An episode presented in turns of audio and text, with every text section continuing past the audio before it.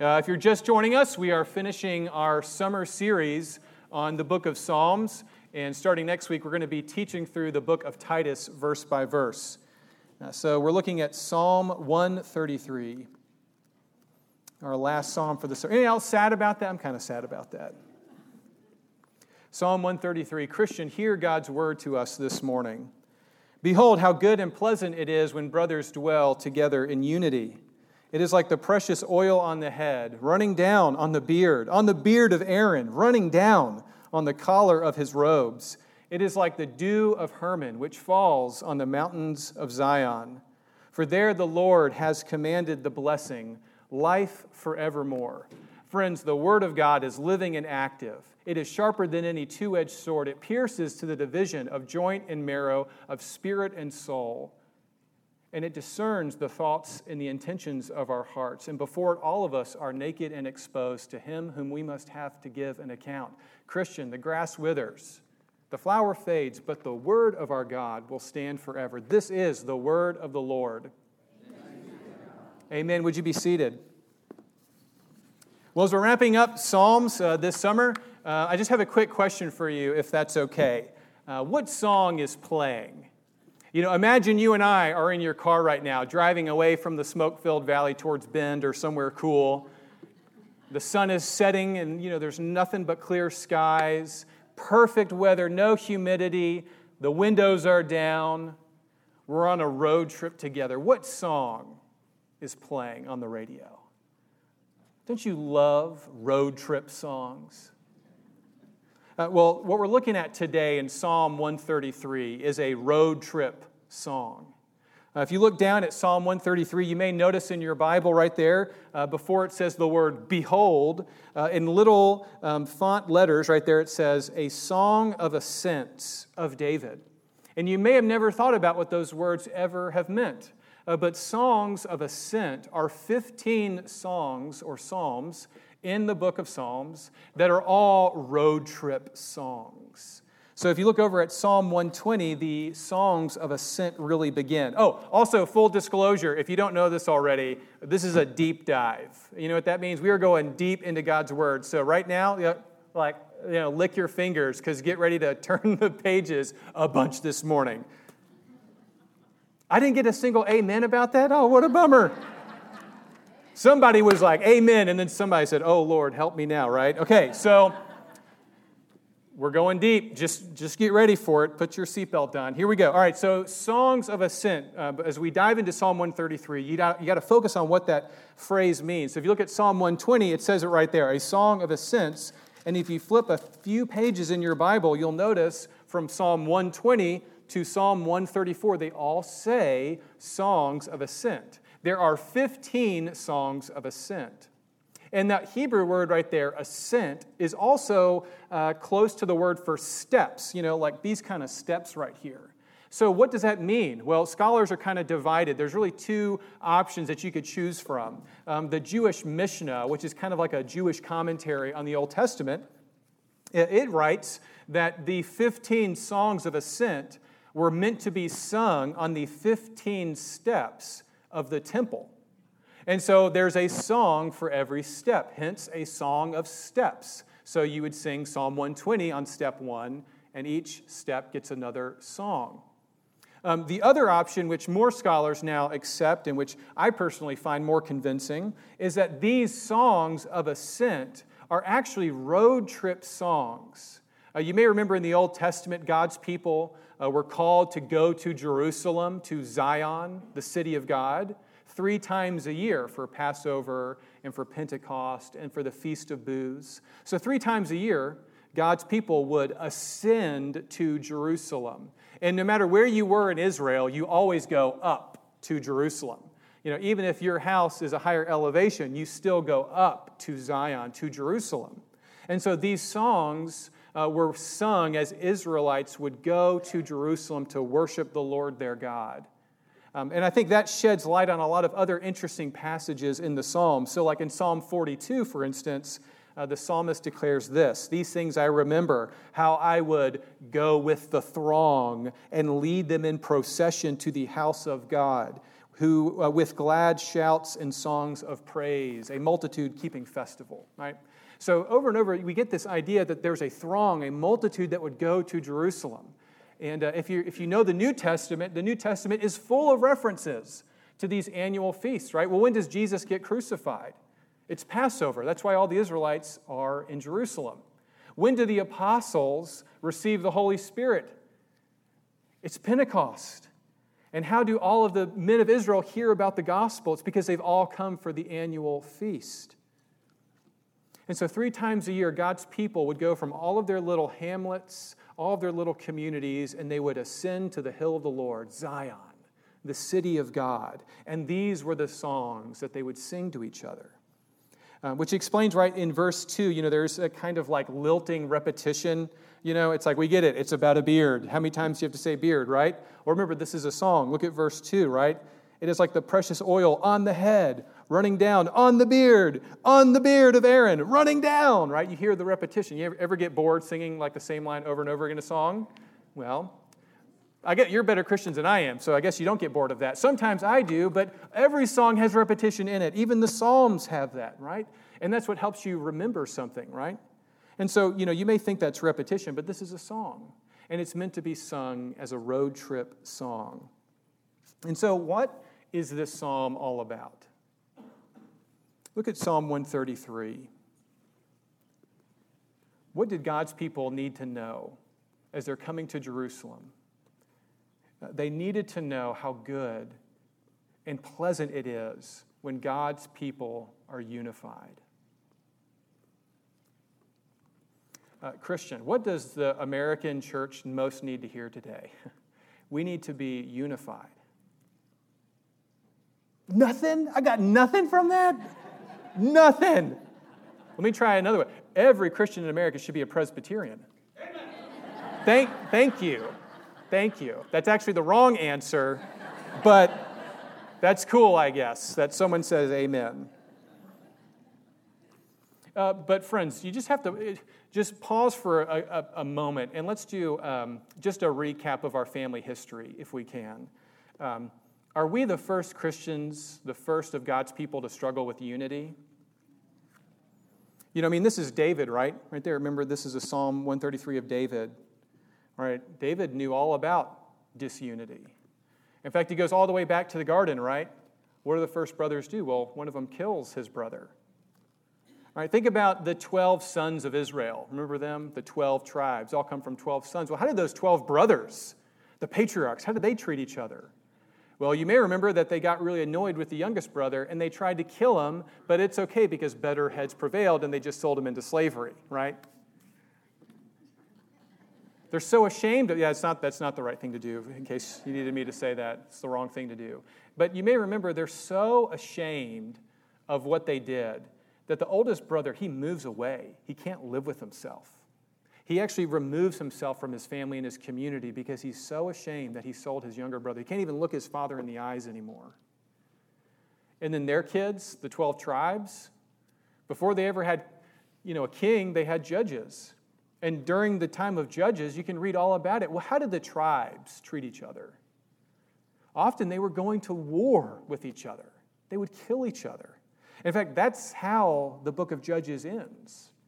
Is the tribes ganging up on another clan. And then think about during Jesus' time. Were God's people unified? You had the Pharisees, you had the Sadducees, you had the zealots, who were sort of hardcore right wing, take back the land for God. And then on the other end, you had tax collectors like Luke, who were co opted into working for Rome. And think about it Jesus, when he assembles 12 apostles, he takes somebody who is a zealot and he takes Luke, the tax collector. And then the division of God's people runs right through the course of the entire New Testament. In fact, there's whole books of the New Testament devoted to the problem of disunity. I mean, what does Paul say to the church in Corinth? Some of you say you're of me, some of you say you're of Apollos. You all are of Christ. This is wrong.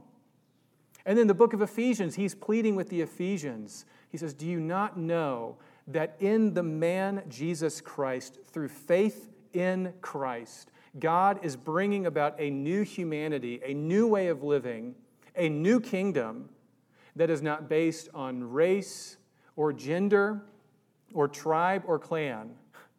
You are all one in Christ. To those who are near and to those who are far, in his body he has torn down the dividing wall of hostility, and in the place of two men he has created one. See, he's talking to Jewish believers and Gentile believers and saying, Don't you see that in Jesus we are made one humanity? God is creating a new way of living. We all must bow the knee to King Jesus, and that crosses every divide. I mean, Paul says it this way in Galatians. He says, Now there is neither Jew nor Greek, slave nor free, male nor female, for you are all what? One in Christ. See, this is what the church is the body of Christ. When you and I bow the knee, we are being brought together with a pretty odd, weird group of people. But it's your family, Christian. And you don't choose your family, right? Unity has been a problem for us for a long time. It's our family history. And friends, we need to hear it just as much as David needed to hear it just as much as David needed to declare it. How good it is when Christians dwell together in unity. How good it is when churches partner with each other, when Christians rejoice at other Christians succeeding. Now, I told you this was a deep dive. So go to that very first verse. This idea of beautiful unity, the beautiful unity that the body of Christ is supposed to show. Um, it's all captured in that word, behold. Um, last week, you may remember I invited you to know the difference between just looking at something and gazing at it, right? Um, I loved what, um, I think it was Dave Henderson came up to me after the service and he said, uh, You know, what's the difference between looking and gazing? And he said, What do you do when you drive? You look. What do you do when you look at a baby? You gaze at the baby. You know, last week I invited you to gaze at God's word because that'll change you. And every time you see the word behold, look at verse 133 1, that very first word, behold. I want you to like circle that in your Bible. Um, some Bible translations are taking that word out because nobody says, Behold, I have arrived at Trader Joe's. Lo, I am here to buy groceries. Nobody talks like that anymore.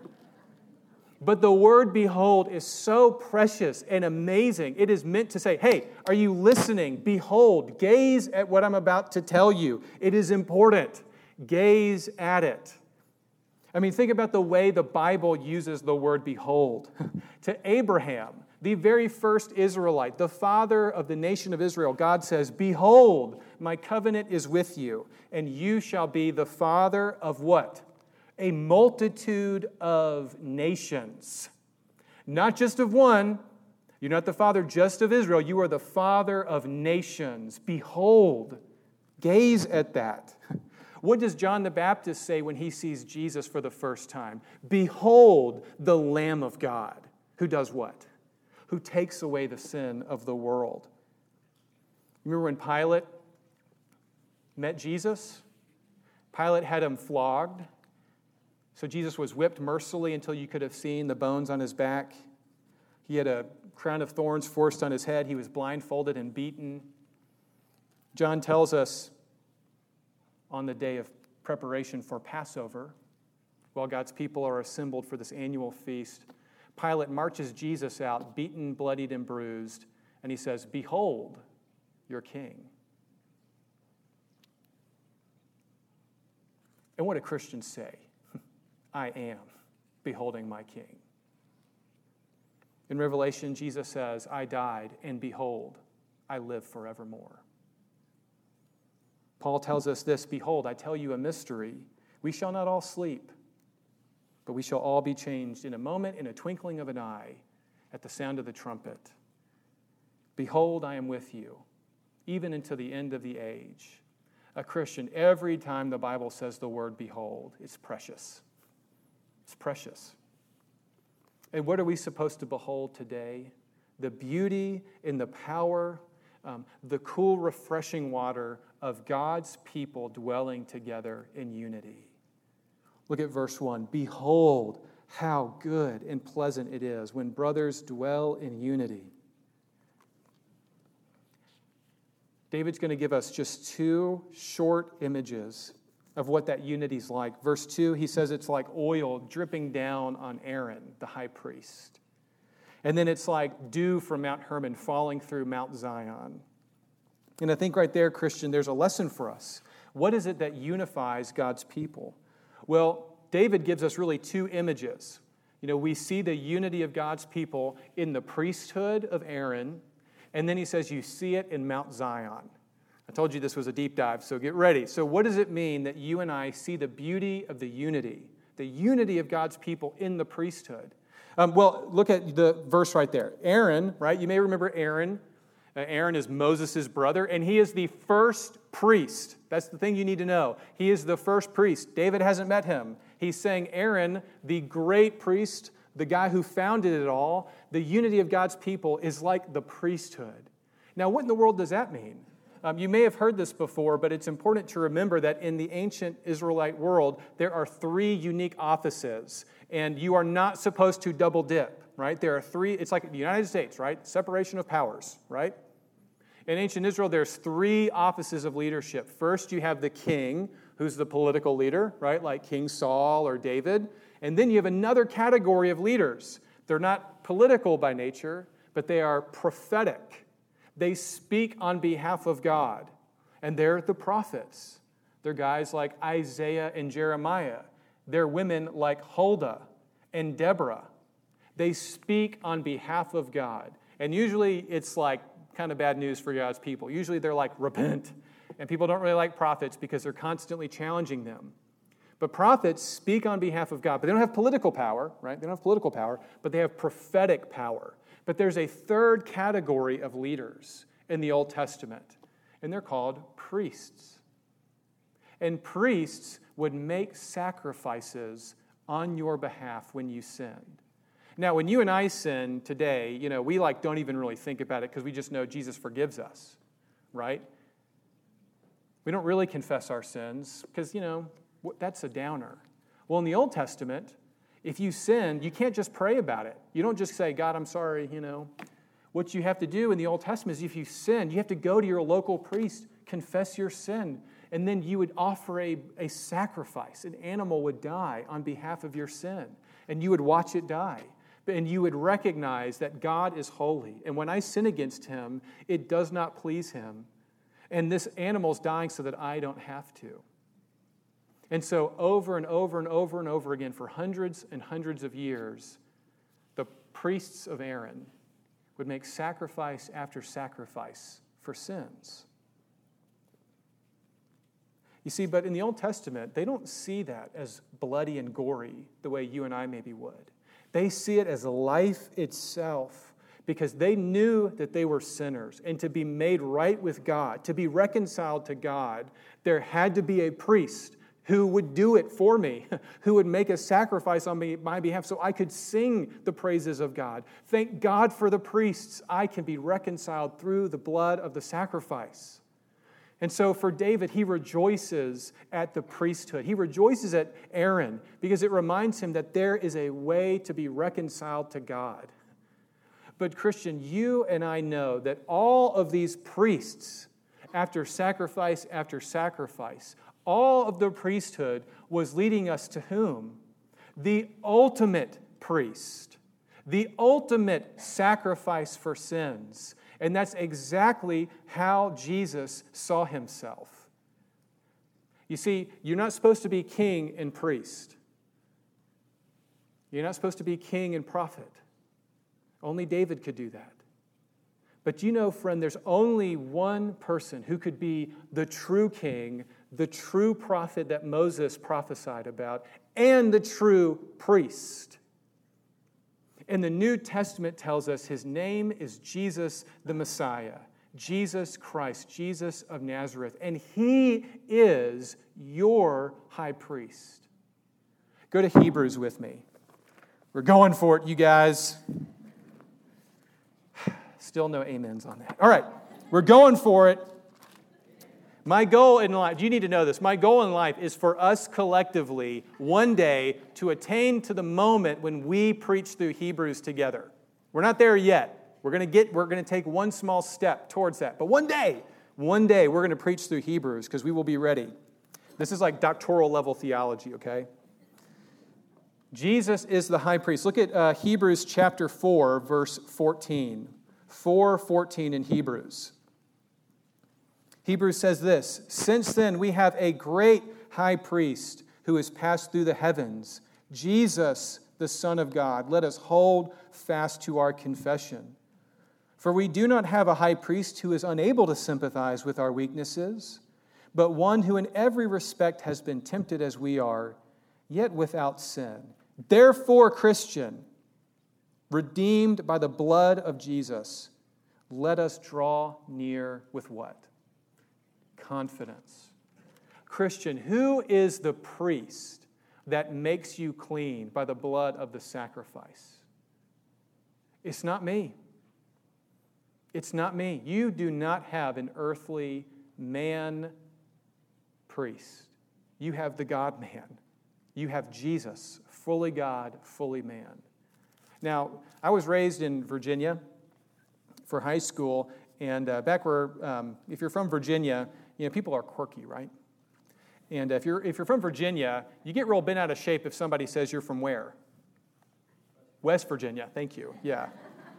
So, you know, when people, you know, my name's Dustin, and my last name starts with a J, and so a lot of people, I think, carry the J forward, and they call me Justin. Um, if you do it, I, I, totally forgive you. It does not offend me. I don't correct people when they call me Justin. I get it. Uh, but you better believe when I was in high school, if they were like, this is Justin from West Virginia, I'd be like, ah, I am not from West Virginia. You know, it'd be sort of like, oh, you're from Oregon, so you live in, and you live in Portland, right? Ooh, no. No, no, no, no, no, no.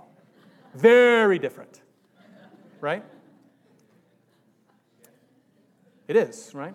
Now, what I'm driving at, friend, is call no man priest. I'm not your priest. No pastor is your priest. You have one priest. I'm your pastor. I like to teach the Bible to people, but I shed no blood for you. I have not died for you.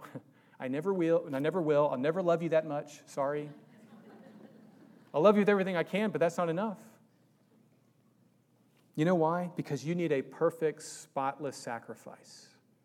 You need Jesus, your priest. He brings you into the presence of God Himself. You need no man. You need no man. I can help you, but I can only help you to the extent that I bring you closer to Jesus, your high priest. Look at Hebrews chapter 7.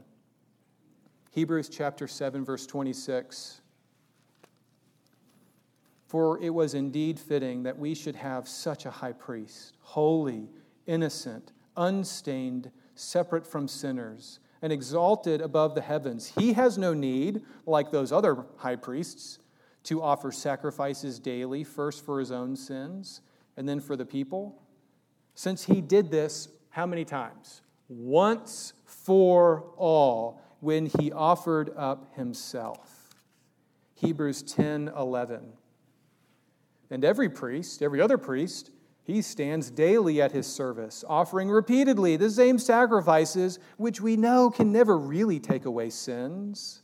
But when Christ Jesus had offered for all time a single sacrifice for sins, he sat down at the right hand of God. You see, friends, the unity that God's people had going to the priests was always meant to lead us to the ultimate priest, Jesus, our prophet, priest, and king, who brings us with confidence into the presence of God. And, Christian, that's what unifies Christians. It's not um, the same denominational name, um, it's not good marketing, it's not our style of worship. Uh, it is nothing man made. What brings the communion of saints together, what unites God's people, is Jesus who is reconciling people from every language, nation, tribe, and tongue, and creating in the place of two people one. And, Christian, that is the message of the gospel. You know the unity that this world yearns for? I mean, don't you feel it when you watch the news? People yearn to be reconciled. And friends, um, the only thing that could ever bring about unity in God's world is God's grace through God's Son. Everything else is just sophisticated self interest. Every other, every other plan to unify humanity is really just sophisticated self interest. You do you, and I'll do me. Why? You do you so I can do me. Sophisticated self interest. Friends, in God's world, what He has designed in the kingdom of God is He is reconciling people from every nation, language, and tongue, from Egypt, from the Philistines to the Oregonians, to the Portlanders, or whatever you call them. Don't say what you really call them. there is a new humanity centered around King Jesus, and this world is starving for it. And so is our church. Friends, the unity, when you taste it, when you love each other from a profoundly deep, gospel centered, Jesus focused love, there's nothing better. There's nothing more pleasant. David finishes up in verse 3, such a short little song, right? He finishes up with this beautiful image. You know, we see God's people unified around the priesthood, which for us, we are unified now around Jesus. And he also says it's like Mount Zion. And he has this beautiful, he says it's like the, the highest peak in Israel. It's like the, the peak of Israel, Mount Hermon, which is about the height of Mount McLoughlin. It's like he's like if the dew from that mountain could sweep through the dusty streets of Jerusalem. You know, wouldn't you love to see the, the snow melt from Mount McLoughlin sweep through the Rogue Valley right now? That's how good it is when God's people are unified. But what's so amazing about that little sentence right there is that Hermon, if you look down right there, Hermon, that mountain, is 100 miles from Zion. It's 100 miles from Jerusalem. There's never been a day where the dew from Mount Hermon has ever swept through Zion. And I love what Tim Keller talks about um, when he's commenting on this verse. He says, For Hermon's dew, 100 miles away, to fall on Mount Zion would be a miracle. And so is the supernatural bond that brings people far from divergent cultures, races, and classes together in Christ. The unity and love he gives to us is like precious oil, making people fragrant and attractive to us who otherwise we would have dismissed or rejected. Friends, the unity of God's people around Mount Zion is nothing but a miracle. It is a miracle. It's like if the snow melt from Hermon could sweep through our streets. You know what the miracle is? Out of Jerusalem, out of Zion, the city of God, salvation, life forevermore is being offered. And, Christian, you may never have thought about what the word Zion means. You know, maybe you have the wrong impression of what the word Zion means, but um, almost every song of ascent talks about Zion, almost all of them. Um, every song of ascent talks about Jerusalem, but almost all of them explicitly talk about going to Zion. Mean, you see it right in front of you in Psalm 132, verse 13 For the Lord has chosen Zion. So, what does Zion really mean? Is it just another name? It's a name for Jerusalem, uh, but friends, you have to grasp that Zion is the spiritual name, the spiritual name of the city of God. Go to Psalm 87. Lick your fingers, turn to Psalm 87, right? You're getting more than you bargained for, but I won't charge you extra. Psalm 87 is going to tell us exactly about this city of God, the spiritual city. It's not just physical Jerusalem.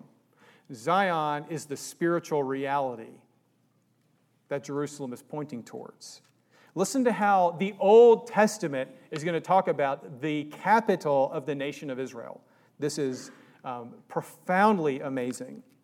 On the holy mount stands the city he founded, that is God. The Lord loves the gates of Zion more than all the dwelling places of Jacob, right? It's better than anywhere else in Israel, is Zion. Glorious things of thee are spoken, O city of our God. And now Zion is about to speak to us.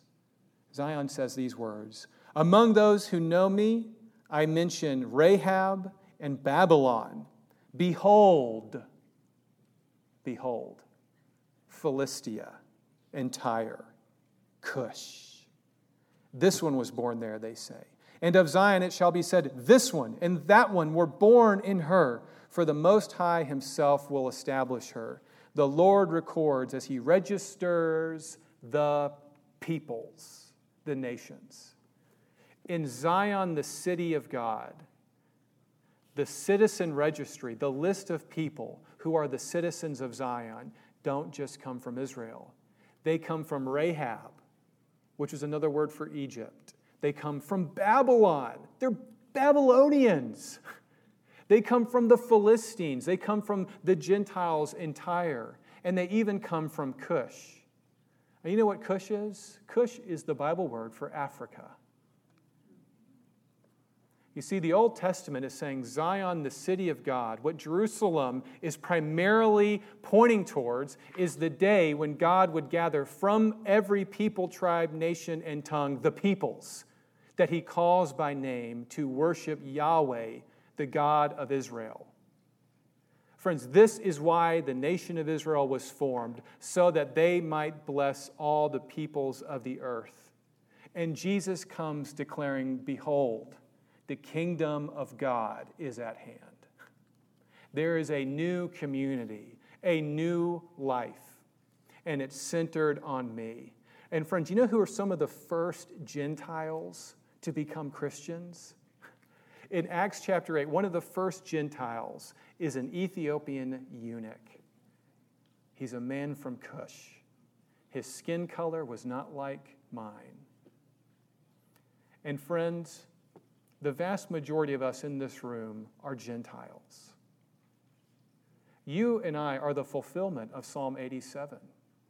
In Zion, God is bringing together a diverse people miraculously by the life and the death and the resurrection of Jesus. And He is forming a new man in this world. And that's what unifies God's people Jesus, our high priest. Let me flip one last time to Hebrews. Not a single amen? Okay. Not one.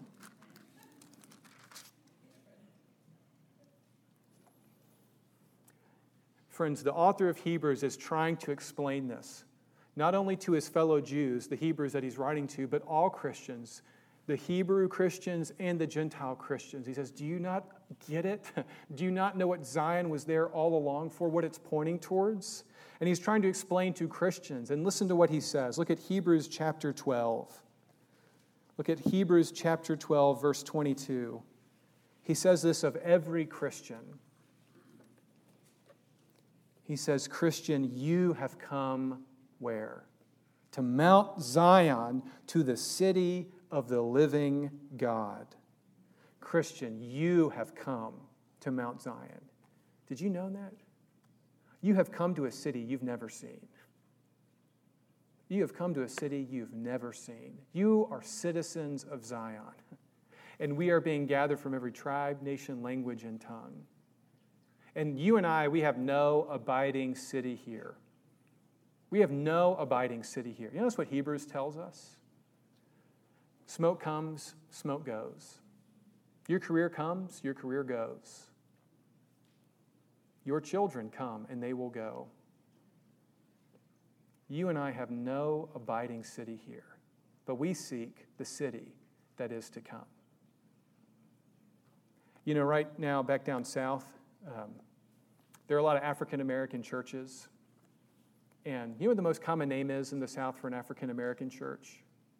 Mount Zion Baptist Church. Why do you think that is? Because they had to be reminded in the face of white supremacy and oppression, slavery, that they were full heirs of Mount Zion. Christian, this is the hope of the world. This is what God is doing in this world. He is gathering people who bow the knee to King Jesus who experienced the unity we all yearn for around the life and the death and the resurrection of Jesus, our King and our prophet and our high priest. Uh, friends, this is an invitation to remember. remember the road trip songs of our people, that you and I are citizens of Zion, and how good and pleasant it is when we live like it. Let's pray.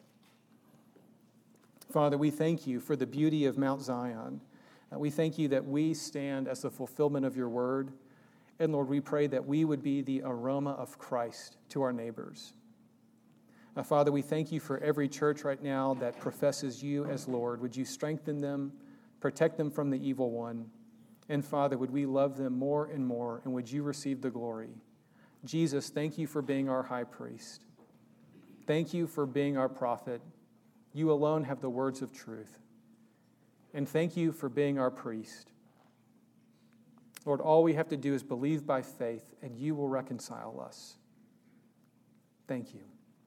Amen.